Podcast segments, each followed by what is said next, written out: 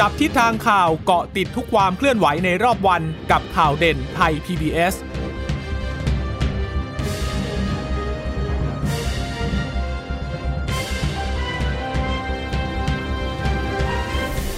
สวัสดีค่ะ สวัสดีค่ะ ต้อนรับคุณผู้ฟังสู่ข่าวเด่นไทย PBS นะคะ เราพบกันเป็นประจำทุกวันจันทร์ถึงศุกร์บ่ายๆ แบบนี้ค่ะ อัปเดตข้อมูลข่าวสารที่เกิดขึ้นในรอบวันนะคะทำ เอ่อเช่นเคย กับดิฉันจีราชตา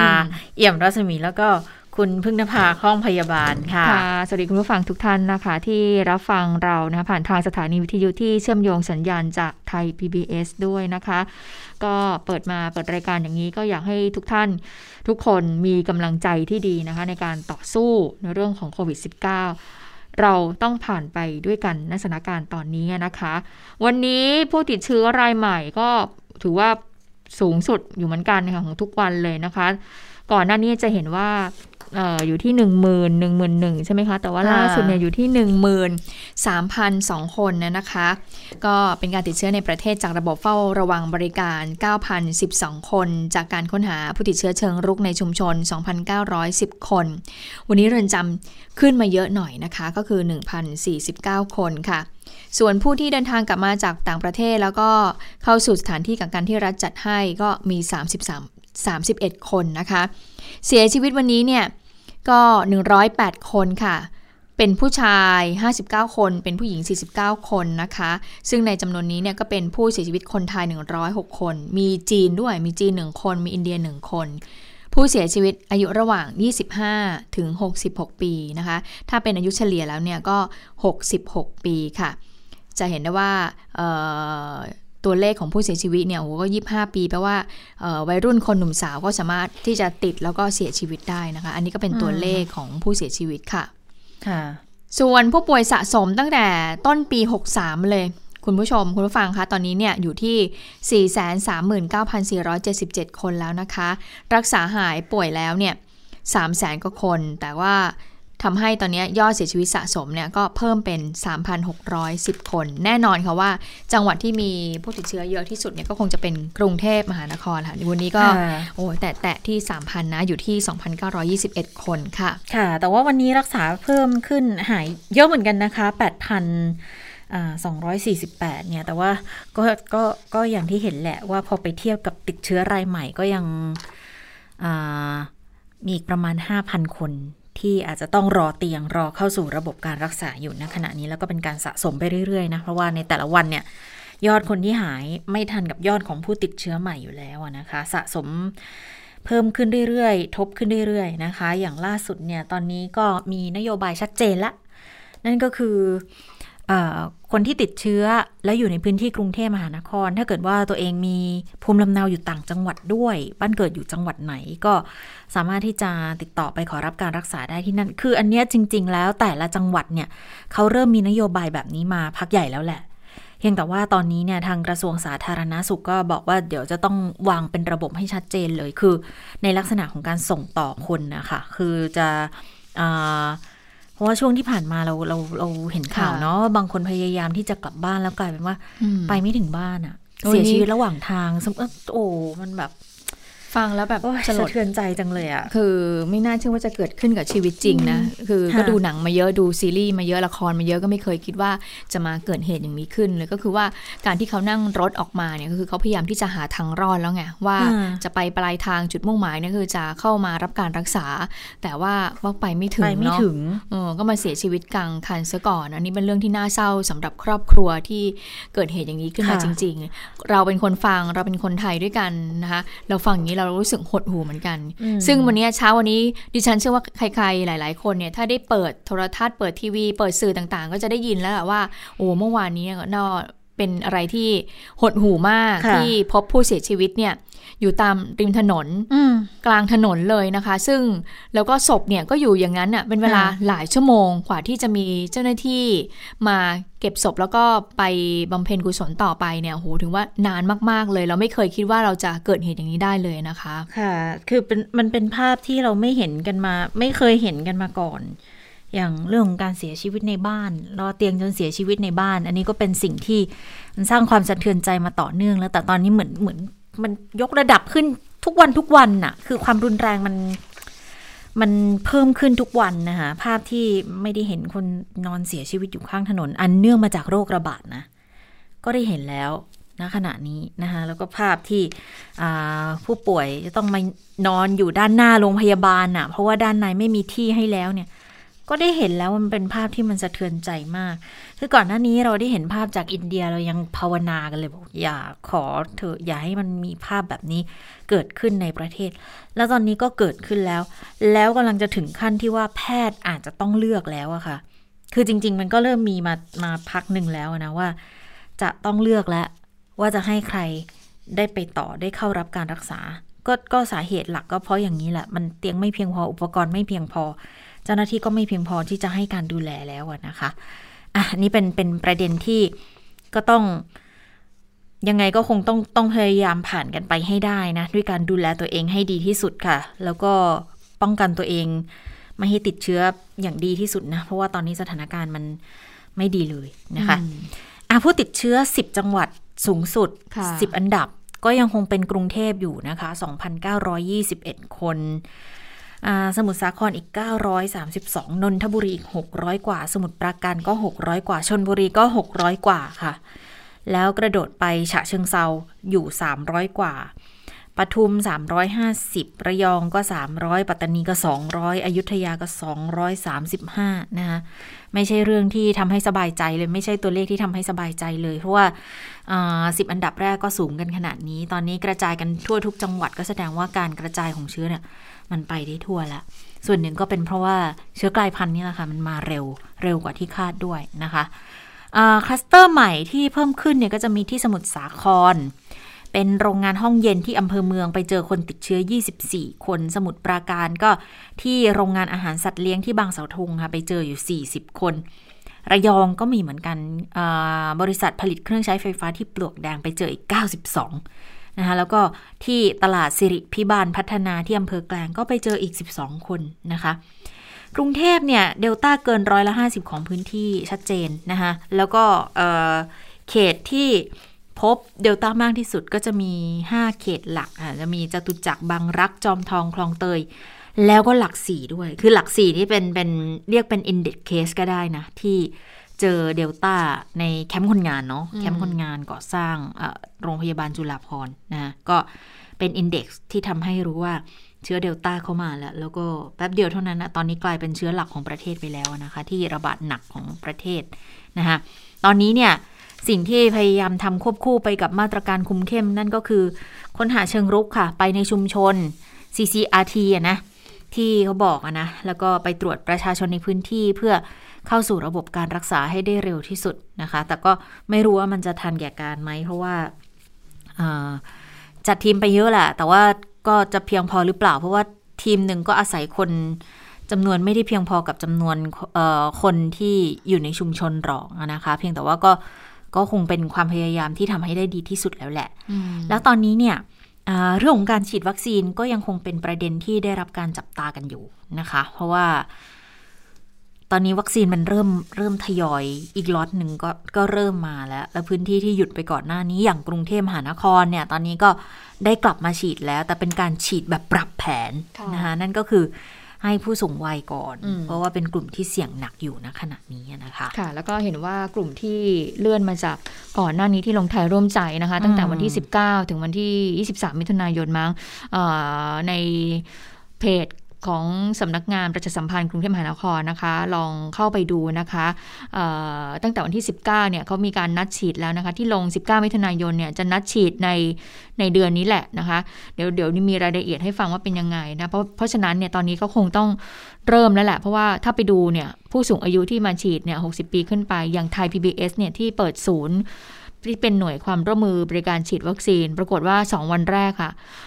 คนน้อยมากเนี่ยคือเราเนี่ยเห็นบรรยากาศเลยน้อยมาก แต่พอวันนี้ค่ะ คุณผู้ฟังคะหลังจากที่มีการ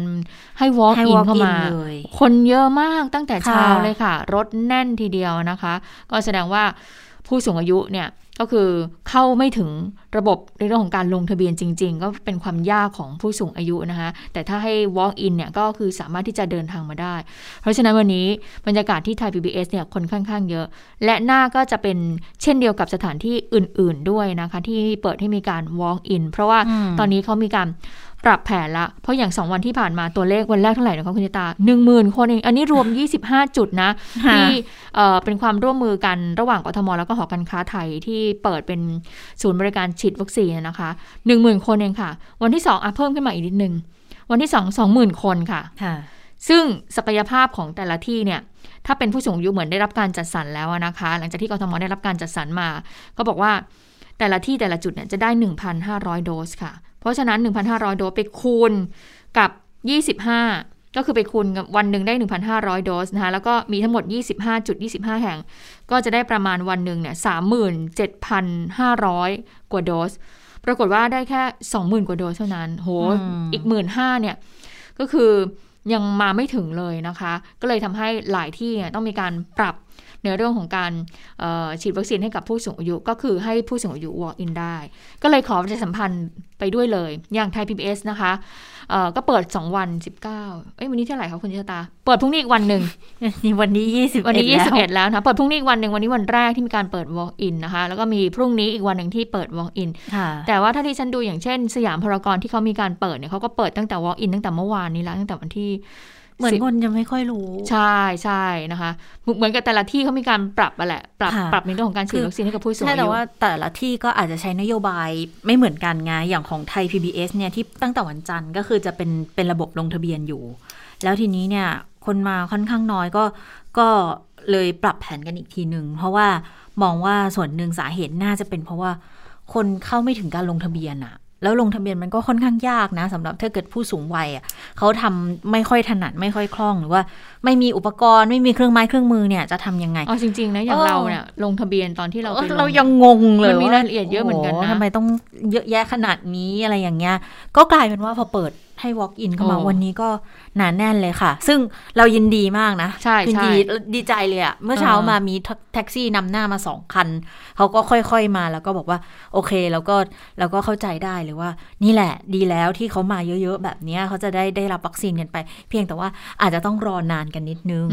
มันมันจะไม่สะดวกเหมือนกับตอนสำหรับคนที่รันคิวลงทะเบียนมาค่ะพอมาปุ๊บอันนั้นคือข้อมูลมีหมดแล้วไงแล้วก็เหลือแค่ว่าคิวคุณเท่าไหร่เท่าไหร่เงี้ยมันก็จะรันได้เร็วหนึ่งชั่วโมงก็เสร็จละ แต่อันเนี้ยพอพอมา walk in นะคะ เจ้าหน้าที่เขาก็จะต้องค่อยๆ ขี่ข้อมูล ต้องไล่ดูรายละเอียดอะไรค่อนข้างเยอะแล้วมันมีอะไรอีกรู้ไหมคะคุณชะตา ผู้สูงอายุเวลามาเขาตอนที่เขารอเขาก็รอเรื่องหนึ่งนะ แต่พอที่เขาจะต้องอวัดความดันน่ะ ความดันก็จะขึ้นสูงเขาตื่นเต้น ส่วนใหญ่ที่ฉันสังเกตเลยใช่ใช่ใช่ผู้สูงอายุเนี่ยความดันจะแบบโอ้ขึ้นสูงไปมากเลยหนึ่งร้อยยี่หนึ่งร้อยเก้าสิบสองร้อยบางคนสองร้อยอูสูงขึ้นไปอีกนะคะเพราะฉะนั้นเมื่อเมื่อเขาถึงเนี่ยมีการแบบผ่านจุดแต่ละโต๊ะแต่ละโต๊ะมาแล้วแล้วมันถึงขั้นตอนของการวัดความดันเนี่ย พอมาถึงจุดเนี้ย ถ้าเจ้าหน้าที่เนี่ยเห็นว่าความดันเนี่ยของคุณลุงคุณป้าเนี่ยสูงขนาดนี้เขาก็จะบอกว่าให้คุณลุงคุณป้านั่งพักก่อนนะคะ อีกสักประมาณ 10 นาทีนะคะ ให้คุณป้าคุณลุงเนี่ยใจเย็นก่อนเดี๋ยว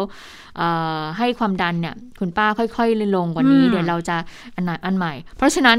ระยะรอก็เลยจะนานใช่นานเพิ่มขึ้น ซึ่งอันเนี้ยเข้าใจกันทุกฝ่ายเลยอะแล้วเราคิดว่าฝ่ายที่เขาเปิดให้ walk in เขาก็คงพิจารณามาแล้วแหละ เพราะว่าเขาก็เลยเปิด ให้ตั้งแต่คิวแรกตอนเช้าใช่ไหมคะ เริ่มรับแบบคิวได้สัก8ปดโมงมั้ง แล้วก็สุดท้ายเนี่ยเขาจะปิดลงทะเบียนตอนบ่ายสองคือปิดปิดรับ walk in ตอนบ่ายสองเพราะว่าก็จะต้องมีระยะดำเนินการเนี่ย แล้วปิดฉีดจริง ๆ รู้สึกจะบ่ายสี่ก็คือสองชั่วโมงสุดท้ายไว้สำหรับเร่งเคลียร์คนที่ยังคงค้างอยู่เลย ดังนั้น คนหนึ่งเนี่ยเฉลี่ยอาจจะใช้เวลาสักสัก ประมาณเกือบสามชั่วโมงเพราะฉะนั้นจะนานนิดนึงอย่างนั้นตีมาเลยถ้าเกิดว่าจะ walk in สำหรับวันพรุ่งนี้นะ ถ้าเกิดจะมาช่วงเช้านี่ก็มาเช้านิดนึงนะคะเจ็ดโมงแปดโมงก็อะค่ะอยากจะมารับบัตรคิวก็มาก่อนได้ แต่ถ้ามาช่วงบ่ายเนี่ยก็มาตั้งแต่บ่ายโมง แล้วก็ให้ทานอะไรมาให้อิ่มเลยนะ เพราะว่าเดี๋ยวพอไปถึงเนี่ยรอนานพอรอนานแล้วก็หิวแล้วก็เดมึนหัวอีก เรื่องกาแฟดิฉันเออฉันดิฉันคิด เเรื่องกาแฟที่ฉันคิดว่าควรจะดื่มได้นะ กินได้อะไรปกติกินได้หมดเลยนะคะ ถ้าไม่มีปัญหาความดันนะบางนะคะคนมีความดันอยู่ก็อืมก็ไม่ควรดื่มกาแฟ ส่วนเรื่องความดันเอที่บอกว่าพอผสมมากๆเนี่ยสุดท้ายเนี่ยเจ้าหน้าที่ก็ให้ฉีดนะ เพราะว่าพอพอพอพอคุณลุงคุณป้านั่งสักพักแล้วเนี่ย ความดันมันก็จะลงมาแต่ค่ะลงมาไม่มากหรอกนะคะ ส่วนใหญ่ถ้าคนสูงอายุที่เขาความดันสูงๆอยู่แล้วเขาก็จะลงมาไม่มาก แต่ว่าเจ้าหน้าที่ก็จะให้ฉีดนั่นแหละก็คือเพื่อให้เหมือนแบบคลายความ กังวลคลายความตื่นเต้นอะไรลงไปนะคะ ก็จะได้ฉีดวัคซีนไป ซึ่งไทยพีบีก็ได้รับการจัดสรรวัคซีนมาเป็นเอสตาเซเนกาค่ะซึ่งผู้สูงอายุที่ดิฉันรู้จักส่วนใหญ่นะคะ ไม่เป็นอะไรนะคะคุณจิรตาอืมถ้าเป็นวัยรุ่นเนี่ย ส่วนใหญ่จะแบบว่าตัวร้อนร้อนรุมรุมๆ ตาแดงเผาๆตัวเอ่อตาร้อนเผาๆ ตัวรุมเป็นไข้ แต่ส่วนใหญ่ผู้สูงอายุที่ดิฉันรู้จักแล้วก็ไปพูดคุยมา ส่วนใหญ่ไม่เป็นอะไรเลยค่ะ มีบางท่านบอกว่า เอ๊ะเขาฉีดน้ำเปล่าให้เปล่าเหมือนที่ เหมือนที่เอ่อฉีดเอ่อซีโนแวคอะค่ะ ที่อย่างเราได้รับซีโนแวคไปแล้วก็เราก็ไม่ได้ค่อยมีอาการข้างเคียงอะไรใช่ไหมคะคุณเจตาค่ะแต่ทีนี้ผู้สูงอายุที่ส่วนใหญ่ได้แอสตร้าไปก็โอเค เพราะฉะนั้นแล้วก็ฝากบอกด้วยนะคะ แค่อย่าลืมสิ่งนี้สำคัญมาก บัตรประจำตัวประชาชนเท่านั้นละค่ะค่ะ พกติดตัวไม่ได้ไม่ใช่ว่ามาถึงที่นี่แล้ววอมออินแล้วแต่ว่าไม่ได้พกบัตรประจำตัวประชาชนมาอันอย่างนั้นนะก็ไม่ได้นะนะคะอะเพราะฉะนั้นก็ฝากกันด้วย ทีนี้นอกจากกลุ่มผู้สูงอายุแล้ว คุณผู้ฟังคุณจิตตาคะมันก็จะมี 7 กลุ่มโรคเรื้อรังด้วยนะเจ็ดกลุ่มโรคเรื้อรังเนี่ยซึ่งเอ่อถ้าก่อนหน้านี้เนี่ยเมื่อช่วงต้นเดือนกรกฎาคม สาธารณสุขเนี่ยบอกมาแล้วว่าจะมีการปรับแผน ปรับแผนในเรื่องของการฉีดวัคซีนใหม่ เนื่องจากสถานการณ์การติดเชื้อโดยเฉพาะสายพันธุ์เดลต้าที่มันแพร่ระบาดมากขึ้น แล้วก็ทำให้ผู้เสียชีวิตเนี่ยมีมากขึ้นด้วย ปรับแผนก็คือว่าจะฉีดวัคซีนให้กับผู้สูงอายุแล้วก็ 7 กลุ่มโรคเรื้อรังก่อน เพราะดูแล้วเนี่ยสองกลุ่มเนี้ยเมื่อติดเชื้อเนี่ย โอกาสการเสียชีวิตจะสูงมากทีเดียวนะคะ ดังนั้นก็เลยปรับแผนใหม่ แล้วก็เสนอไปยังสบค สบคก็เคาะแล้วโอเค ยกเลิกการปูพรมนะ ก่อนอันนี้จะเห็นว่ามีการปูพรมในพื้นที่สีแดงเข้มใช่ไหมคะ ทีนี้ก็มีการยกเลิกไป แล้วก็บอกว่าอะปรับตรงนี้ แล้วพอจังหวะนั้นน่ะก็ได้วัคซีนแอสตร้าเซเนก้าเข้ามาพอดี อย่างกทม หลังจากที่เขาปิดมาไอ้ไทยร่วมใจปิดมาประมาณร่วมเดือนใช่ไหมคะเขาก็มาเปิดใหม่ หลังจากที่ได้ได้รับการจัดสรรวัคซีนมาประมาณ 5 0 0 0 0 0โดส ก็มาเปิดฉีดวัคซีนแต่ไม่ได้เปิดให้กับกลุ่มอายุ 18ถึง59 ปี เน้นเฉพาะนี้เลยค่ะ กลุ่มผู้สูงอายุ 60 ปีขึ้นไป แล้วก็อย่างที่ทราบ 2 วันก็ยังคงคนเข้ามาน้อย ส่วน 7 กลุ่มโรคเรื้อรังไปไหนล่ะ ปรากฏว่ากทมก็มีขึ้นแถลงการเขาก็บอกว่า 7 กลุ่มโรคเรื้อรังเนี่ยเป็นโรคแบบ ไตเรื้อรัง โรคระบบทางเดินหายใจ โรคเกี่ยวกับหลอดเลือด ฉีดนอกโรงพยาบาลอาจจะไม่ดีนักนะ อะเขาก็บอกอย่างนี้ว่าให้ไปฉีดที่ในสถานพยาบาลจะดีกว่า เพราะฉะนั้น 7 กลุ่มโรคเรื้อรังเนี่ย ทางกทมเขาก็ไม่รับรับรับฉีดตรงนี้ คือเขาก็บอกว่าให้รอไปก่อน ให้ไปอืมให้ไปฉีดที่สถานพยาบาล ทีนี้แต่ปรากฏว่า สถานการณ์ตอนนี้ที่ผู้เสียชีวิตสูงขึ้นสูงขึ้นอย่างเงี้ย มันดูแล้วมันรอไม่ได้ไงคะค่ะทีนี้เราก็เลยสอบถามไปยังคุณหมอธีรวัตรหิมจุธานะคะ ว่า เอ๊ะ ถ้าเป็นอย่างนี้อะค่ะ จะมีการควรจะมีการปรับแผนในเรื่องของการฉีดวัคซีนอย่างไร ซึ่งคุณหมอก็ให้ข้อมูลที่น่าสนใจ ข้อเสนอแนะที่น่าสนใจมาเหมือนกันบอกว่าคุณหมอว่า อาจจะต้องมีการเปลี่ยนนะ จากการที่เราก็รู้ว่าผู้สูงอายุเนี่ยเข้าไม่ถึงเรื่องของระบบการลงทะเบียน สายตาไม่ค่อยดีการลงทะเบียนลำบากเพราะฉะนั้น เอางี้ไหมก็ให้วัคซีนเนี่ยไปถึงที่ที่ผู้สูงอายุนั้นอยู่เลย ไปฟังเสียงเอ่อเรื่องนี้จากคุณหมอธีรวัตรกันค่ะ มาตรการสำคัญในการที่ให้วัคซีนในการป้องกันโรคเอ่ออาจจะต้องปรับเปลี่ยนใหม่ค่ะ คือวัคซีนไปถึงที่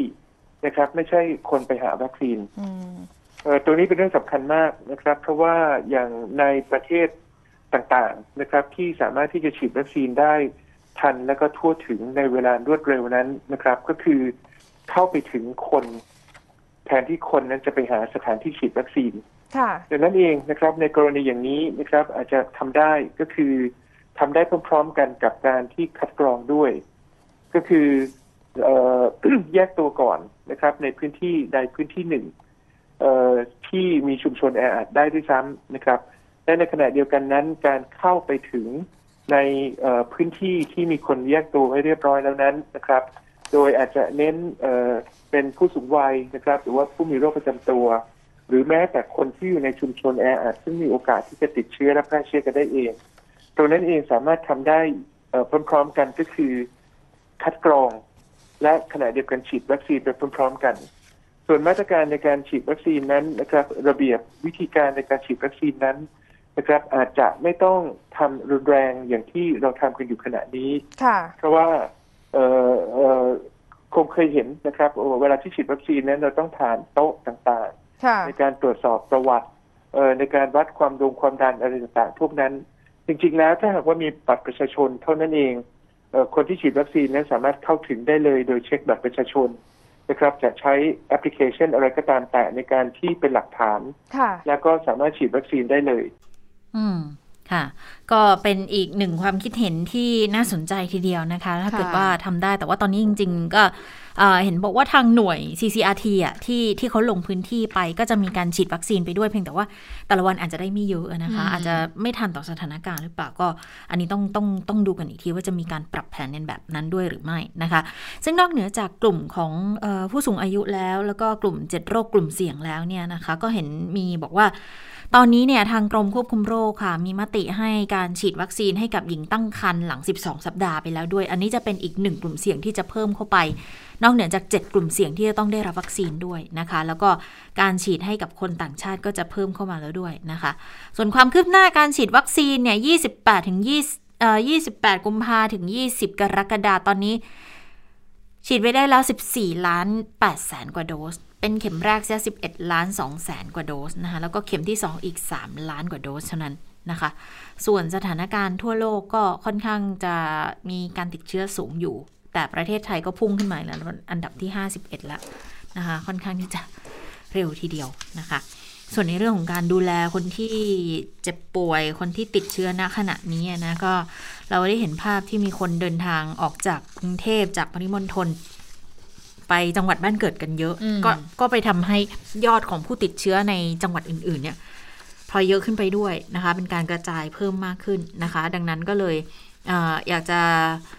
ขอความร่วมมือว่าอืมเออถ้าคือคือถ้าจะไปเนี่ย ขอให้เข้าสู่ระบบโดยที่ยังไม่เคลื่อนย้าย เพราะว่าการเดินทางกลับภูมิลำเนาเดิมโดยไปเลยเนี่ย บางทีเนี่ย ความต้องการเตียงในพื้นที่ต่างจังหวัดก็เพิ่มขึ้น ดังนั้นเตียงที่ต่างจังหวัดก็อาจจะตึงตัวด้วยพอสมควร ดังนั้น ถ้าจะกลับไปจริง ๆ ต้องติดต่อก่อน นะคะอืมคือติดต่อโรงพยาบาลปลายทางก่อนมหรือว่าสสจจังหวัดก่อน บางจังหวัดนี้เขาจะขึ้นมาเลยว่ามีเบอร์สามารถติดต่อใครอะไรยังไงได้บ้างอ่านะคะอันนี้ฉันมีข้อมูลตัวอย่างมีประสบการณ์คนใกล้ตัวก็คือค่ะว่าเออไม่แน่ใจว่าเคยเล่าให้กับคุณผู้ฟังฟังอย่างนะคะ ก็คือว่าเอ่อมีญาติท่านหนึ่งเขาก็ติดเชื้อนี่แหละ แล้วปรากฏว่าโรงพยาบาลที่กรุงเทพก็เต็มอย่างที่ทราบกันนะคะ ทีนี้ปรากฏว่าก็ คืออย่างว่านะพอพอไม่มั่นใจว่าเราติดเชื้อหรือเปล่า แต่เนื่องจากว่าเขามีประวัติเสี่ยงสูงมากเลยนะ เพราะว่าญาติเขาว่าติดเชื้อโควิด -19 ทีนี้เมื่อไม่สามารถที่จะแบบว่าไปหาเตียงได้ หรือว่าจะต้องรอรออะไร รอในของการตรวจคัดกรองรออะไรต่างๆ เหล่านี้แล้วเนี่ยเผอิญเผอิญค่ะ ก็เลยมีญาติอยู่เอ่อคนหนึ่งอยู่ที่จังหวัดเอ่อทางภาคอีสาน ปรากฏว่า อันนั้นน่ะเขาก็ต้องมีการประสานเตียงก่อน และเมื่อญาติเนี่ยของดิฉันเนี่ยค่ะเขาติดต่อกับทางปลายทางโรงพยาบาลปลายทางละก็คือก็ง่ายแล้วไงคะก็คือว่าอืมเมื่อเดินทางไปปุ๊บเนี่ยก็คือด้วยรถยนต์เนี่ยก็เดินทางไม่มีการแวะไหนนะคะ ก็เลยดิ่งไปเลย ไปยังจังหวัดทางภาคอีสานแล้วก็เข้าแอดมิทที่โรงพยาบาลทันทีอืมอย่างเงี้ยโอเค ก็คือคุณหมอพี่สมัยพยายามจะบอกว่าถ้าจะไปคุณต้องติดต่อก่อนใช่ให้ชัวร์ว่าคุณมีเตียงรองรับใช่ตรงนู้นถูกต้แน่องๆแล้วเวลาเดินทางก็คือต้องต้องมั่นใจด้วย คือต้องเป็นรถส่วนตัวแล้วค่ะค่ะ เพราะว่าเราเราไม่สามารถที่จะเอาเชื้อไปแพร่กับคนอื่นได้ แล้วสรุปพอไปถึงค่ะก็นั่นแหละได้ไหมเข้าแอดมิทตอนนี้อยู่อยู่โรงพยาบาลอยู่อืมแล้วก็ติดเชื้อโควิด -19 จริง ๆ ด้วยอื้อหืออืมอันนี้ก็เป็นอะไรที่ เพราะฉะนั้นอะถ้าทำตามระบบก่อนก็คือว่าต้องติดต่อโรงพยาบาลปลายค่ะทางก่อนนะนะคะ เพื่อที่โรงพยาบาลปลายทางก็จะได้รู้ว่าอ๋อมีผู้ป่วยโควิดกำลังจะเดินทางมานะที่กำลังจะมารักษานะคะ ค่ะ แต่ว่าก็ก็บางคนไปโดยที่ยังไม่ชัวร์เนอะว่า ว่าติดเชื้อแล้วหรือเปล่า แต่ทีนี้ก็คือเราก็อยากจะมั่นใจแหละว่าว่าจะต้องมีเตียงให้เรานะคะอนอกจากนี้เนี่ยสถานการณ์ในพื้นที่กรุงเทพเนี่ยนะอย่างที่บอกว่าส่งทีมเคลื่อนที่เร็วเนี่ยล่าสุดก็มีรายงานว่าลงไปพื้นที่ 139 ชุมชนแล้วนะคะ แล้วก็ไปเคาะประตูบ้านเลย ตอนนี้มีคนได้รับบริการแล้ว 4,583 คน แล้วเขาใช้เครื่องแอนติเจนเทสคิส antigen test kit test kit ก็บอกว่าเอ่อตรวจเจอวันที่ 20 เนี่ย เจอไปอีก 383 คนนะคะ แล้วก็ติดเชื้อจริง ๆ อีก 37 ก็เลยเข้า Home Isolation ไป 3 แล้วทีนี้คนที่มีข้อจำกัดอะค่ะไม่สามารถแยกตัวหรือว่าเป็น Home Isolation ได้เนี่ย ก็ต้องเข้า Community Isolation แล้วสามคนที่ว่าเนี่ย ระดับสีเหลืองก็เลยต้องส่งโรงพยาบาลอีกนะคะ ดังนั้นก็ต้องสอบสวนโรคแล้วไปเจอ สัมผัสเสี่ยงอีกร้อยสามสิบสี่คน กลุ่มนี้ก็ต้องกักตัวอยู่ที่บ้าน แล้วก็อาจจะเเป็นกลุ่มเสี่ยงสูงที่อาจจะกลายเป็นผู้ติดเชื้อมากถึง 11%ด้วยกันนะ อันนี้ก็เลยเเป็นอีกหนึ่งความจำเป็นที่อาจจะต้องเร่งตั้งศูนย์พักคอยนะคะสำหรับพื้นที่กรุงเทพเนี่ย จริงๆ ปริมณฑลก็ตั้งเหมือนกัน แล้วก็ ต่างจังหวัดอาจจะต้องศึกษาแนวทางนี้เพิ่มเติมด้วยเหมือนกันนะ เพราะเห็นหลายจังหวัดเนี่ยเริ่มศักยภาพในการรองรับผู้ป่วยเริ่มจะไม่เพียงพอแล้วเหมือนกันยิ่งคนกลับบ้านไปเยอะๆแบบนี้ค่ะ ก็อาจจะยิ่งมีปัญหาในเรื่องของการให้การดูแล เรื่องของการแยกตัวที่บ้านหรือว่าแยกในชุมชนเนี่ยถ้าเป็นพื้นที่กรุงเทพนะจะต้องจัดตั้งให้ได้เขตละหนึ่งแห่งหรือสองแห่ง เท่ากับว่ากรุงเทพห้าสิบเขตเนี่ยจะต้องได้ หนึ่งร้อยศูนย์แล้วแต่ละศูนย์น่าจะได้ประมาณหนึ่งร้อยเตียงนะคะ แล้วก็จะรองรับได้ทีเนี้ยได้ห้าพันอันนี้คือศูนย์พักคอยเลยนะ คือแยกตัวต่างๆเนี่ยนะคะ ดังนั้นก็ประเมินแล้วเนี่ยน่าจะมีเตียงดูแลเพิ่มขึ้น 5,000 ได้ถึงอาจจะถึงหมื่นเตียง บางเขตเขาได้แล้ว 200 เตียงก็จะรองรับได้เพิ่มมากขึ้นด้วยนะคะ ค่ะ อะทีนี้เมื่อกี้เนี่ยเมื่อสักครู่เนี่ยเราพูดถึง 7 กลุ่มโรคเสี่ยงใช่ไหมคะ ล่าสุดนะคะก็มีการเพิ่มทางสาธารณสุขเนี่ยได้มีการเพิ่มอีกหนึ่งกลุ่มโรคนะคะในการที่ที่จะต้องฉีดวัคซีนแล้วนะคะ ก็อย่างที่ทราบก็คือหญิงตั้งครรภ์นะคะะทีนี้มาดูเรื่องของประเด็นที่มีการพูดในโซเชียลมีเดียนะคะ เรื่องของกรณีโรงพยาบาลบุษราคำโรงพยาบาลบุษราคำเนี่ยเป็นโรงพยาบาล ภาคโรงพยาบาลสนามนะคะ ที่อยู่เมืองทองธานีนี่แหละนะคะ ที่ทางสาธารณสุขเนี่ยได้ไปใช้พื้นที่ของที่นั่น ในการเปิดเป็นโรงพยาบาลสนาม ซึ่งรู้สึกจะมีการต่อสัญญาต่อเนื่องมานะคะหลังจากที่ก่อนหน้านี้เนี่ยหมดสัญญาไปแล้วนะคะ ปรากฏว่าที่เท่าที่ผ่านมาที่ได้ยินมาก็คือระบบการจัดการเขาค่อนข้างที่จะดีอยู่นะในเรื่องของการดูแลผู้ป่วยที่อยู่ที่นั่น แต่ปรากฏว่าก็มีข่าวที่ออกมาทางโซเชียลมีเดียบอกว่าเจ้าหน้าที่พยาบาลที่ดูแลหรือว่าเจ้าหน้าที่ที่ ดูแลผู้ป่วยที่โรงพยาบาลสนามเนะ่ยได้รับค่าตอบแทนที่แบบว่าช้ามากแล้วก็น้อยมากเลยนะคะ ก็เลยทำให้วันนี้เนี่ยทางผู้อำนวยการโรงพยาบาลบุษราคำเนี่ยจึงต้องออกมาแถลงข่าวเเพื่อให้มีความชัดเจนนะคะ ซึ่งคนที่แถลงข่าวก็คือคุณหมอกิติศักดิ์อักษรวงผู้อำนวยการโรงพยาบาลบุษราคำค่ะ โดยคุณหมอก็พูดเลยบอกว่า บุษราคำเนี่ยก็เปิดมาได้ 2 เดือนเศษแล้วนะ ผู้ป่วยที่ดูแลอยู่ตอนนี้เนี่ย สะสมเลยตั้งแต่เปิดมาตั้งแต่วันที่ 14 พฤษภาคมจนถึง 20 กรกฎาคมเนี่ยก็มี 10,000 กว่าคนเลยนะ รักษาหายแล้ว 6,955 คน แล้วก็ยังมีรักษาตัวอยู่อีกประมาณ 3,300 คนจากจำนวนเตียง 3,007 คุณหมอบอกว่าตัวเลขก็จะสวิงอย่างนี้แหละนะคะ เมื่อผู้ป่วยเข้ามาเนี่ย ก็จะรับในการดูแลผู้ป่วยตรงส่วนนี้ ปัจจุบันมีเจ้าหน้าที่ทำงานอยู่ในโรงพยาบาล 300 คนเศษค่ะ ก็เป็นหมอ 50-60 คน พยาบาล 200 คน ที่เหลือก็เป็นเภสัชกรนักรังสี ผู้ช่วยเหลือคนไข้ เจ้าหน้าที่แบ็กออฟฟิศ แล้วก็มีการจ้างงานผู้ที่หายโควิด แล้ว ให้มาเป็นผู้ช่วยเหลือคนไข้ด้วย ก็คือเป็นพนักงานเปรอะไรเป็นต้นนะคะ ก็ซึ่งขึ้นอยู่กับความสมัครใจของผู้ป่วยนะคะ ก็บอกว่าเดิมเจ้าหน้าที่โรงพยาบาลบุษราคำเนี่ยมาจากภูมิภาคร้อยเปอร์เซ็นต์แต่ว่าขณะนี้เนี่ยการติดเชื้อในภูมิภาคมันก็ระบาดขึ้นด้วยเช่นกันนะคะ ตอนนี้เนี่ยลักษณะก็เลยเป็นเจ้าหน้าที่ที่มาดูแลเนี่ยก็เป็นลักษณะการขออาสาสมัครสัดส่วน 50 ต่อ 50 ค่ะ คุณหมอบอกว่าโรงพยาบาลบุษราคำเนี่ย จะไม่มีการปฏิเสธคนไข้แม้ภาระงานเนี่ยจะมีมากขึ้นก็ตามนะคะ ขณะเดียวกันคุณหมอบอกว่า ปัจจุบันเนี่ยมีคนไข้เนี่ยต้องใช้ออกซิเจนถึง 500 คน ต้องใช้เครื่องช่วยหายใจหรือเครื่องออกซิเจนไฮโฟ170 คน ในจำนวนนี้นะคะก็ต้องมีการใส่ท่อช่วยหายใจ 6-9 คนต่อวันเลยนะคะะจะเห็นได้ว่า 2 สัปดาห์เนี่ยก็จะมีอาการคนไข้รุนแรงมากขึ้น ซึ่ง แต่ก็มีบุคลากรเท่าเดิม บุคลากรเท่าเดิมก็อย่างเมื่อที่ดิฉันได้บอกไปว่ามีประมาณอยู่ 300 คนที่ต้องมีการผัดเวรหมุนเปลี่ยนกันมาทำงานตรงส่วนนี้นะคะ ส่วนกรณีที่สื่อโซเชียลเนี่ยระบุถึงเรื่องของการเบิกจ่ายค่าตอบแทนต่างๆนั้นนะคะ คุณหมอบอกว่าก็เป็นไปตามระเบียบราชการนะ ซึ่งโรงพยาบาลบุษราคำเนี่ยก็เป็นโรงพยาบาลลูกข่ายของโรงพยาบาลพระนั่งเกล้าค่ะ ระเบียบจ่ายค่าตอบแทนทุกประเภท ต้องจ่ายจากพระนั่งเกล้าตามระเบียบราชการค่ะ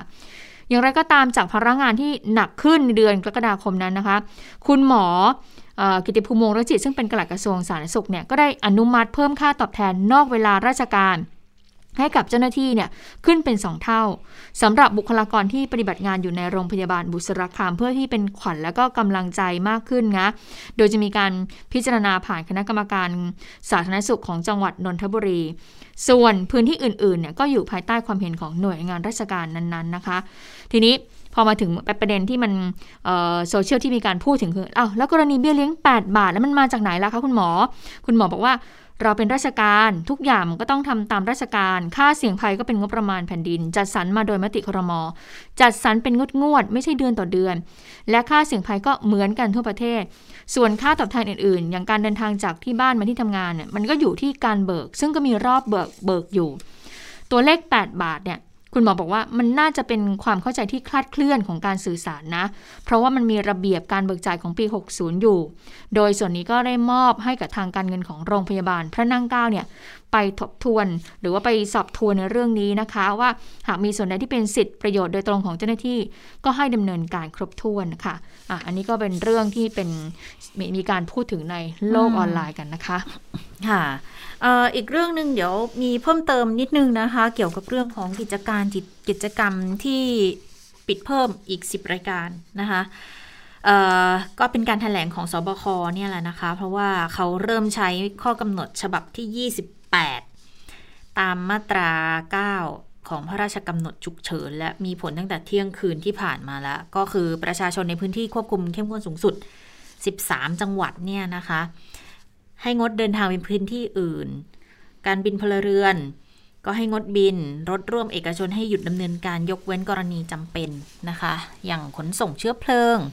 ส่วนการขนส่งสาธารณะรถยนต์รถไฟเครื่องบินระหว่างประเทศให้เป็นพื้นที่สีแดงเข้มจะไม่ให้ดำเนินการ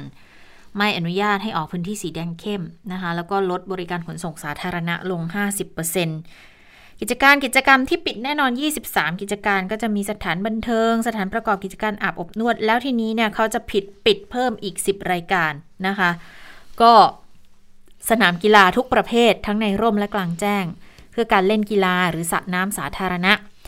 ลานกีฬา ศูนย์แสดงสินค้า ศูนย์ประชุม ศูนย์การเรียนรู้ ห้องสมุดสาธารณะ พิพิธภัณฑ์ ศูนย์พัฒนาเด็กเล็ก ร้านเสริมสวย ร้านตัดผมแต่งผม ร้านทำเล็บ ร้านสัก สวนสาธารณะพฤกษศาสตร์ต่างๆ ปิดทั้งหมดนะคะ ที่เปิดได้มีแค่สถานรับเลี้ยงเด็ก เฉพาะสถานที่รับเลี้ยงเด็กในโรงพยาบาล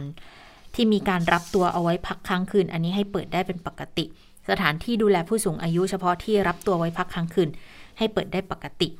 ตลาดนัดเนี่ยเปิดได้เฉพาะที่ขายอาหารหรือวัตถุดิบเพื่อการบริโภคนะคะ ก็ อันนี้เป็นสิ่งที่จะต้องดูแลกันเข้มงวดเพิ่มมากยิ่งขึ้น ทีนี้ก็บอกว่าถ้าถ้า 14 วันสถานการณ์ดีขึ้นก็พร้อมจะผ่อนผ่อนคลายให้ แต่สบคไม่เคยบอกเนาะว่าสถานการณ์ดีขึ้นนี่คือ ตัวเลขติดเชื้อต้องลดลงมาถึงระดับไหน อืม ไม่เคยไหมไม่เคย มีแต่พูดถึงประเมินว่าถ้าหากว่า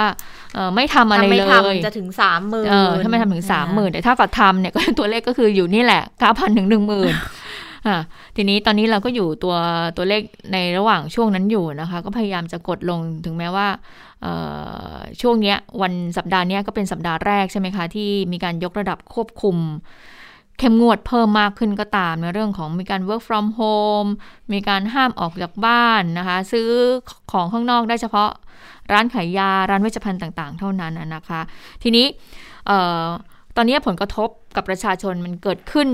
ทุกภาคส่วนจริงๆนะเรียกอย่างนั้นได้เลยนะคะ ก็เลยทำให้เนี่ยทางฝ่ายค้านคุณจริยุห่วงทรัพย์สสกทมพักเพื่อไทยค่ะ ในฐานะประธานคณะกรรมาการกิจการศาลองค์กรอิสระ องค์องค์กรอายการรัฐวิสาหกิจองค์การมหาชน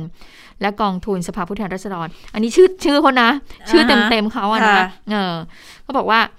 คุณจริยุบอกอย่างนี้บอกว่าเดี๋ยวจะทำหนังสือไปสอบถามยังหน่วยงานที่บริการสาธารณูปโภคเนี่ยไอ้ทั้งหลายเนี่ย ตั้งแต่เดือนมิถุนายนถึงปัจจุบันเนี่ยว่ามันมียอดที่ประชาชนใช้เพิ่มมากขึ้นเท่าไหร่ แล้วจะให้การช่วยเหลือประชาชนอย่างไร โดยเฉพาะพื้นที่สีแดงเข้มนะคะ เพราะว่าดูจากเดือนพฤษภาคมจนถึงปัจจุบันเนี่ยประชาชนเดือดร้อนอย่างหนักเลยนะคะ แล้วคุณจริยุก็บอกว่าใช้คำอย่างนี้ด้วยนะว่าเนี่ยรัฐบาลสั่งนู่นสั่งนี่แต่กลับไม่ได้ดูแลเยียวยาประชาชนได้อย่างเต็มที่เลยนะคะ ก็เลยมีการพูดถึงรัฐบาลด้วยว่าเป็นยังไง ไปฟังเสียงคุณจริยุกันค่ะ รัฐบาลนั้น อำมหิตเหลือเกินนะครับ วันนี้ขอเรียกร้องไปยังหน่วยงานของรัฐนะครับ เช่นค่าน้ำค่าไฟ ค่าโทรศัพท์ ค่าอินเทอร์เน็ต ค่าทางด่วน ท่านเก็บเต็มอยู่ตลอดเวลานะครับ ช้าหน่อยก็ถูกเตือน ช้ามากก็ถูกตัด รัฐบาลโดยพลเอกประยุทธ์จันทร์โอชาไม่ได้ให้ความใส่ใจและสนใจพี่น้องประชาชนในเรื่องนี้ ทุกคนสนองนโยบายของรัฐบาล อยู่บ้านทำงาน แต่อยู่บ้านบ้างก็เปิดแอร์บ้างก็ต้องกินข้าว บ้างก็ต้องใช้น้ำใช้ไฟ และที่สำคัญต้องใช้ระบบอินเทอร์เน็ต หน่วยงานรัฐวิสาหกิจของรัฐบาลจำนวนมากเลยครับ ไม่มีหน่วยงานไหนที่จะออกมาพูดเรื่องนี้ ว่าจะงดการเก็บค่าบริการในระบบสาธารณูปโภคต่างๆ ในช่วง 1-2เดือนนี้แม้แต่รายเดียวครับ ผมในฐานะของฝ่ายค้านนะครับ ขอเรียกร้องไปยังท่านนายกรัฐมนตรีครับว่า อย่าให้ประชาชนนั้น อดทนและอดกลั้นไม่ไหวเลยครับ อย่าเป็นรัฐบาลอำมหิต ท่านเป็นลูกอีช่างสั่ง เดี๋ยวสั่งล็อกดาวน์เดี๋ยวสั่งเช้า เย็นเปิด เย็นปิดบ่ายเปิดตีห้าบอกอีกอย่างตีหกบอกอีกอย่างหนึ่ง คุณจิรยุนี่เขาใช้คำได้สมบัติสมนวนจริง ๆ เลยนะคะอืมอ่าทีนี้ก็คือเป็นผลกระทบที่เกิดขึ้นก็เลยคุณจิรยุก็เลยบอกว่าอะก็เลยอยากจะร้องเรียนไปเอ่อยังหน่วยงานที่เกี่ยวข้องอะไปช่วยดูแลเรื่องค่าใช้จ่ายตรงส่วนนี้ให้กับประชาชนหน่อยนะคะ ทีนี้วันนี้ผู้สื่อข่าวของเราค่ะ ก็มีการเอ่อไปทำสกู๊ปข่าวนะเกี่ยวกับผลกระทบที่เกิดขึ้นแหละ วันนี้เนี่ยไปเจาะยังกลุ่มจักรยานยนต์รับจ้างค่ะ คุณผู้ฟังคุณยศตาคะค่ะว่าได้รับผลกระทบจากโควิด -19 อย่างไงบ้างนะคะ ไปฟังเสียงคนแรกก่อนค่ะอันนี้ก็บอกว่าโอ้โหได้รับผลกระทบเยอะเลยนะคะเอ่อไม่ว่าจะเป็นค่าใช้จ่ายที่เพิ่มมากขึ้นนะคะแต่ว่ารายได้เนี่ยกับลดลง ขณะที่ต้องมีค่าใช้จ่ายเพิ่มขึ้นที่เกี่ยวกับแอลกอฮอล์ค่าดูแลตัวเองเกี่ยวกับโควิด -19 นั้นก็เพิ่มขึ้นอีกนะทำให้แบบว่าโอ้ยบอกว่าแย่จริง ๆ กับสถานการณ์เช่นนี้ ไปฟังเสียงคนแรกก่อนค่ะ ก็แย่สุดเลยพี่จากที่ที่วิ่งมานะพี่เนาะก็จากจากอะไรนะโควิดเล็กแรก ก็ถือว่าแย่แล้วนะพี่ อันนี้หนักกว่า หนักกว่า เพราะว่าอันแรกก็ยังมีการป้องกันนู่นนี่นั่นอะไรเงี้ย แล้วก็มีการชดเชย ไม่ว่าจะเรื่องพักหนี้หรืออะไรก็แล้วแต่ ครั้งนี้ ผมว่าเขาดำเนินการช้าไปใช่แล้วก็แค่สองเดือนผมว่าจากที่มันโดนผลกระทบมาหลายๆเดือนเนี่ยมันมันมันเขาเรียกอะไรมันหนักแล้ว แล้วก็รายได้ที่ปกติเคยได้อย่างอาตีถ้าว่าวันละแปดร้อยเนี้ยแปดร้อยเก้าร้อย วันหนึ่งจะเหลือร้อยกว่าบาทสองร้อยบางวันตีห้ายันเที่ยง ยังไม่ถึงร้อยเลยพี่ มันก็หายไปประมาณเก้าสิบเปอร์เซ็นต์แปดสิบเปอร์เซ็นต์เก้าสิบเปอร์เซ็นต์เลย แล้วก็ค่าใช้จ่ายยังเท่าเดิม ค่าบ้านค่ารถค่ากิน คนที่มีครอบครัวมีลูกอะไรเงี้ยครับ มันก็ไหนจะเพิ่มเขาเรียกอะไรนะเอ่อเรื่องแมสแอลกอฮอล์เจลล้างมืออะไรเงี้ยที่มันเพิ่มขึ้นมา นะคะก็เป็นผลกระทบที่เกิดขึ้นกับเอ่อผู้ที่ขับขี่รถจักรยานยนต์รับจ้างนะคะ ทีนี้มันมีอีกเอ่ออีกท่านหนึ่งนะคะที่ผู้สื่อข่าวของเราก็ไปสอบถามเหมือนกันว่าอ้าวถ้ามันมันมีผลกระทบที่ได้รับอย่างนี้แล้วเนี่ยอยากให้รัฐช่วยเหลืออะไรเป็นพิเศษนะคะไปฟังเสียงกันค่ะ อันดับแรกเลยนะครับ ที่อยากให้เขาดูแลนะ เรื่องวัคซีนนะครับอันดับแรกที่ผมอยากได้เนี่ยคือเรื่องวัคซีน ควรที่จัดสรรให้เพียงพอนำเข้ามาช่วยเหลือประชาชนอย่างจริงใจ ไม่ไม่ใช่ว่าสับขาหลอกไปวันๆซึ่งทุกวันเนี้ย ทุกคนเขามองออกละไม่ว่าเด็กคนแก่ หรือคนวัยทำงานเขารู้หมดละว่าการบริหารวัคซีนเนี่ยมันล้มเหลวเพียงไหนนะครับ จะมาหลอกกันไม่ได้ละอ่าครับ แล้วก็สองก็คือว่าเรื่องหนี้สินเราไม่ได้ให้ยกหนี้ให้เรา หรือมาเยียวยาเราอะไรมากมาย แต่เราขอให้หน่วยงานสถาบันการเงินเนี่ยพักหนี้นะครับ ซึ่งไม่คิดต้นไม่คิดดอก ไม่ใช่คุณบอกว่าให้ไปพักชำระหนี้คำว่าพักชำระหนี้เนี่ยมันคือการคิดดอกเบี้ย แต่มันแค่พักต้นนะครับ อยากให้มีความเขาเรียกว่าอะไรอะ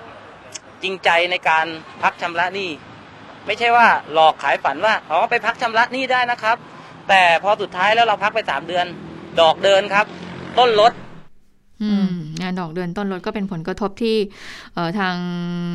รถจักรยานยนต์รับจ้างกลุ่มรถจักรยานยนต์เนี่ยอยากให้ทางรัฐนั้นเข้ามาช่วยเหลือในส่วนตรงนี้ด้วยนะคะค่ะ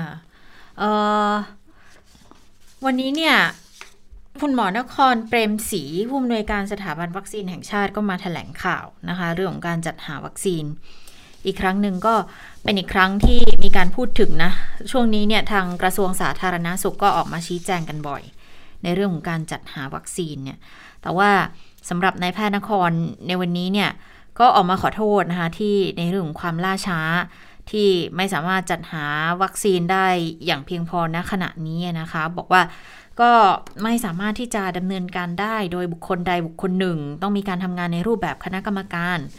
การตัดสินใจก็ต้องนำเข้าคณะทำงานในแต่ละชุดที่เกี่ยวข้อง เพราะว่าเกี่ยวพันทั้งงบประมาณ ภาระความผูกพันด้านสัญญาที่หน่วยงานใดหน่วยงานหนึ่ง ไม่สามารถตัดสินใจได้ตามลำพัง ก็บอกว่าเเป็นการดำเนินการของภาครัฐที่มีระบบระเบียบเยอะค่ะ ก็ต้องใช้เวลา แล้วก็เป็นที่มาของความรับรู้ว่าการจัดหาวัคซีนเนี่ยอาจจะไม่ทันตามจำนวนที่คิดว่าควรจะได้ ทั้งหมดเป็นข้อจำกัดที่มี แต่ต้องกราบขออภัยพี่น้องประชาชนที่สถาบันวัคซีนแห่งชาติ แม้ว่าจะได้พยายามอย่างเต็มที่แล้ว แต่ก็ยังจัดหาวัคซีนได้ไม่เพียงพอต่อสถานการณ์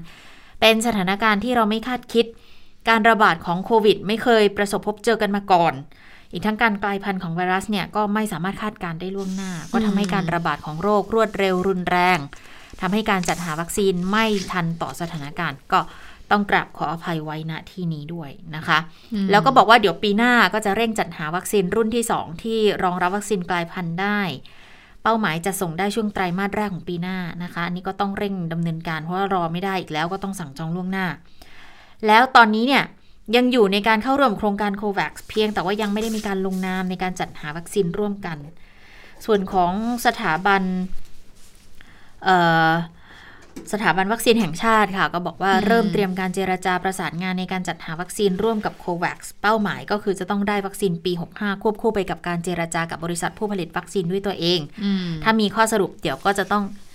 ออแจ้งให้กับคลังคณะกรรมการที่เกี่ยวข้องต่อไปนะคะซึ่ง พอพอสถาบันวัคซีนแห่งชาติออกมา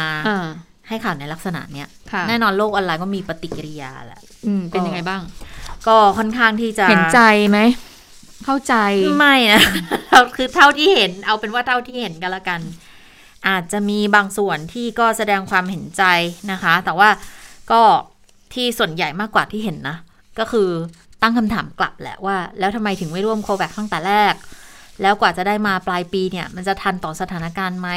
แล้วเวลาที่เหลือมา 6 เดือนที่ผ่านมาเนี่ยทำอะไรกันอยู่อันนี้ก็จะเป็นลักษณะของคำถามที่ ถามกลับไปค่ะ อืม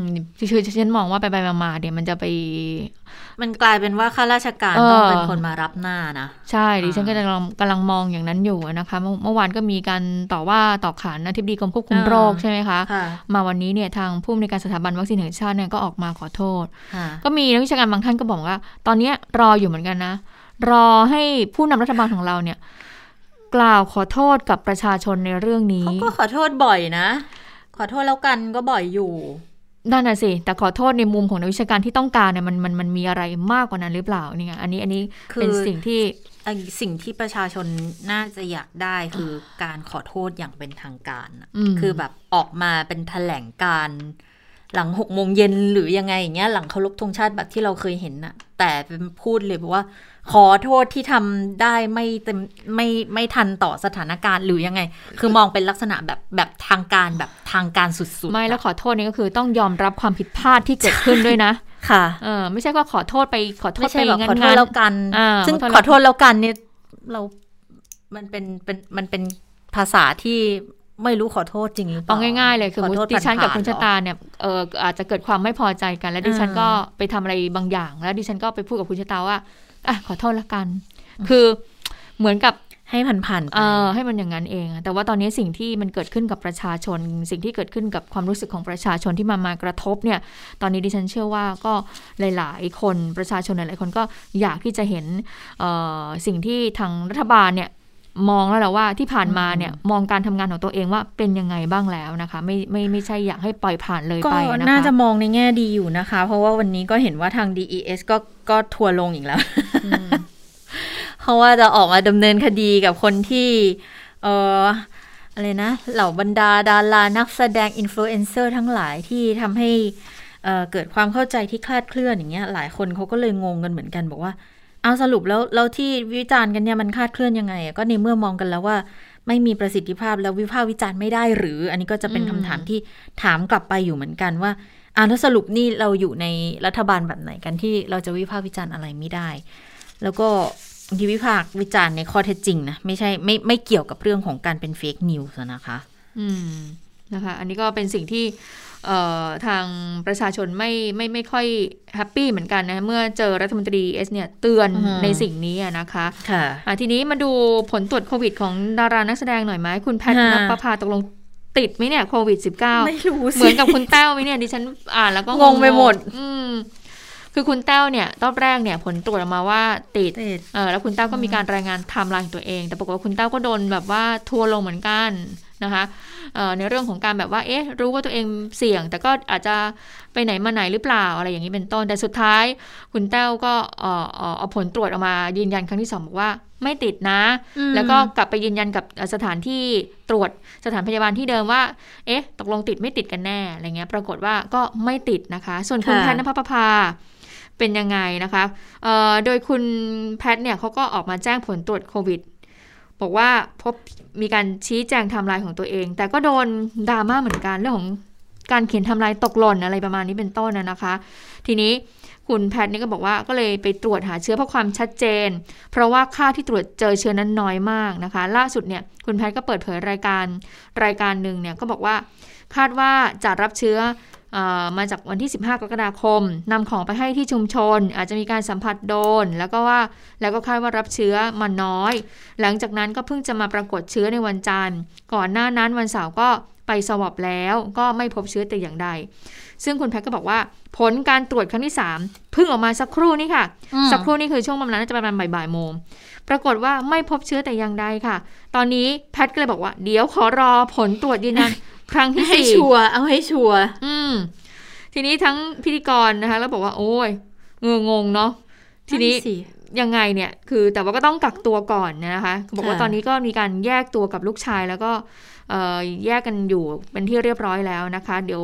ตอนนี้คุณแม่ก็เหมือนกันว่าอย่าว่าแต่คนอื่นเลยค่ะ ตัวเขาเองก็งงเหมือนกันสับสนเหมือนกันไอ้ตกลงติดไม่ติดยังไงประมาณนี้นะคะ ค่ะเอาละค่ะ ได้เวลาของต่างประเทศแล้ว สวัสดีคุณสวรักษ์ค่ะ สวัสดีค่ะ สวัสดีค่ะ คุณผู้ฟังสวัสดีทั้งสองท่านค่ะอะ ไปดูที่สหรัฐอเมริกากันนะคะที่ทำเนียบขาวค่ะ เจอแล้วนะคะ เกิดการระบาดในทำเนียบขาวนะคะคุณแม้แต่โคศกนะคะแนนซี่เพโลซีอ๋อไม่ใช่เบนซี่เพโลซี่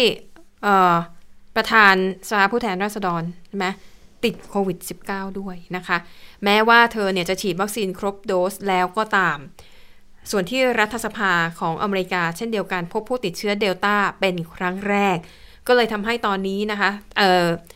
พวกเจ้าหน้าที่ นักการเมืองทั้งหลายเนี่ยที่อยู่ในสภาเนี่ยนะคะจะต้องเอาหน้ากากอนามัยกลับมาใส่กันอีกครั้งหลังจากที่เพิ่งยกเลิกนะคะกฎคือไม่บังคับใส่แล้วนะคะ ตอนนี้ก็ต้องเอากลับมาใหม่อีกครั้งหนึ่งนะคะ แต่เขาบอกว่าเจ้าหน้าที่ทำเนียบขาวหนึ่งคนที่พบว่าติดเชื้อโควิด -19 เนี่ยคือได้รับวัคซีนครบโดสแล้ว แต่ว่าเจ้าหน้าที่คนนี้ไม่ได้เข้าไปในทำเนียบขาวเลยนะ แล้วก็ไม่ได้สัมผัสใกล้ชิดกับเจ้าหน้าที่ระดับสูง หรือว่าเจ้าหน้าที่คนอื่นๆเลย อาการเนี่ยก็มีเพียงเล็กน้อยเท่านั้น ซึ่งมันแตกต่าง คือแถลงยังเป็นทางการเนี่ยมันแตกต่างกับรายงานของสื่อมวลชน รายงานของสื่อสหรัฐบอกว่าโอ้ยเจ้าหน้าที่ทำเนียบขาวติดหลายคนนะ ไม่ได้ติดคนเดียวอย่างที่มีการถแถลง และทุกคนที่ติดฉีดวัคซีนครบโดสแล้วเช่นกันนะคะะซึ่งอันนี้ก็ไม่น่าแปลกใจเท่าไหร่ ในขณะที่ฝั่งของสภานะคะของรัฐสภาแนนซี่เพโลซีประธานประธานสภาผู้แทนราษฎร เจ้าหน้าที่รัฐสภาอีกหลายคนติดโคติดโควิดด้วยนะคะ แต่ในรายงานข่าวไม่ได้แจ้งว่าอาการหนักแค่ไหน แต่คิดว่าไม่น่าจะรุนแรงเพราะว่าเออได้รับวัคซีนกันครบแล้วนั่นเองนะคะ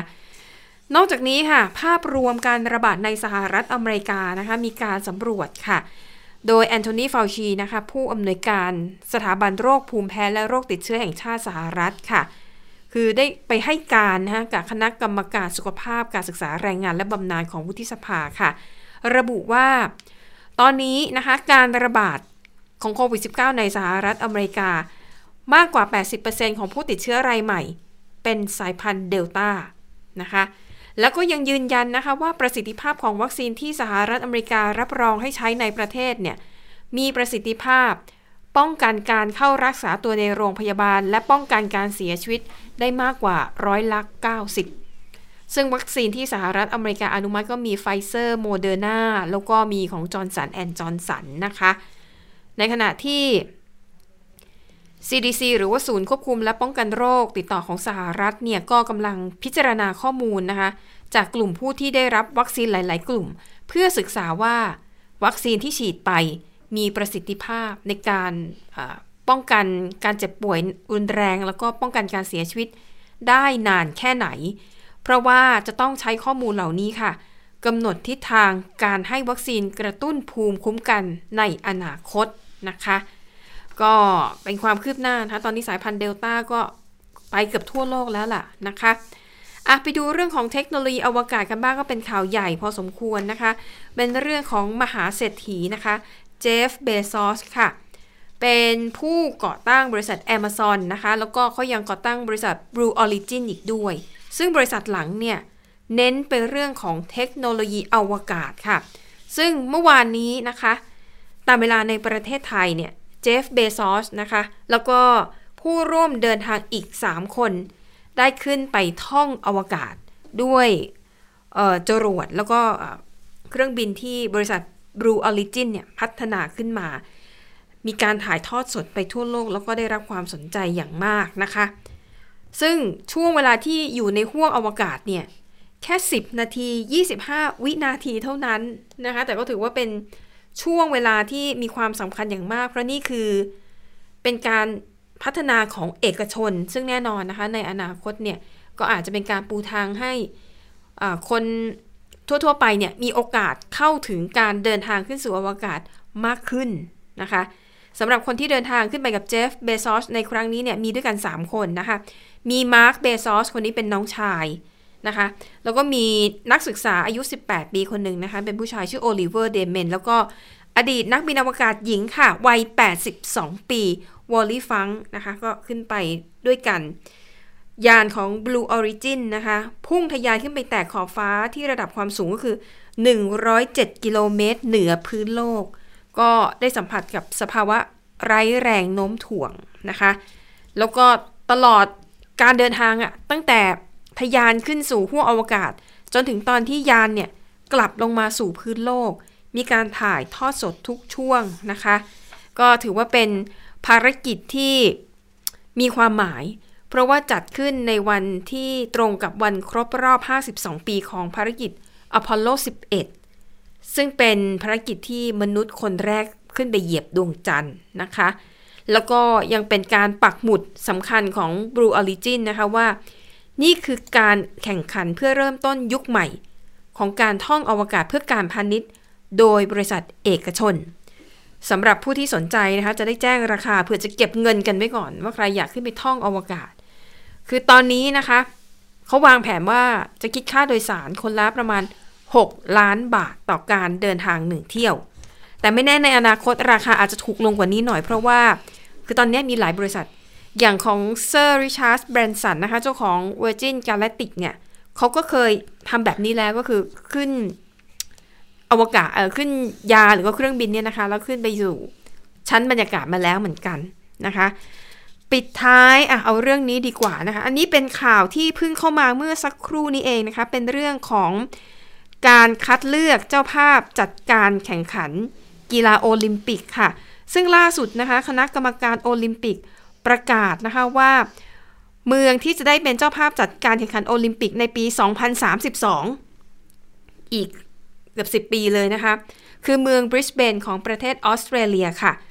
ก็เลยทำให้ออสเตรเลียนั้นจะได้กลับมาเป็นเจ้าภาพจัดการแข่งขันโอลิมปิกโอลิมปิก เป็นครั้งแรกในรอบ 32 ปี ครั้งล่าสุดเขาคือปี 2000 นะคะที่เมืองซิดนีย์สำหรับการแข่งขันโอลิมปิกในปีถัดจากนี้นะคะ ก็คือกรุงปารีสของฝรั่งเศสค่ะจะเป็นเจ้าภาพในปี 2024 ก็คือจะเว้นช่วงห่างแค่ 3 ปี เพราะว่าโตเกียวเนี่ยมันถูกเลื่อนมาปีหนึ่งใช่ไหมคะ จากปารีสแล้วเนี่ย ต่อไปก็เป็นนครลอสแองเจลิสของสหรัฐค่ะ จะเป็นเจ้าภาพโอลิมปิกในปี 2028 แล้วก็ตามด้วยบริสเบนนะคะ ในปี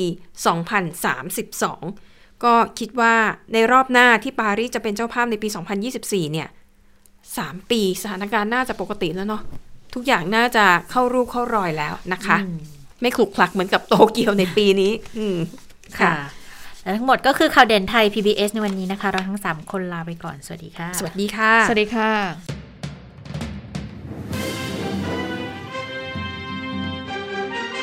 ติดตามข่าวเด่นไทย PBS ได้ทุกวันจันทร์ถึงศุกร์เวลา 15 นาฬิกาทางไทย PBS Radio และติดตามฟังข่าวได้อีกครั้งทางไทย PBS Podcast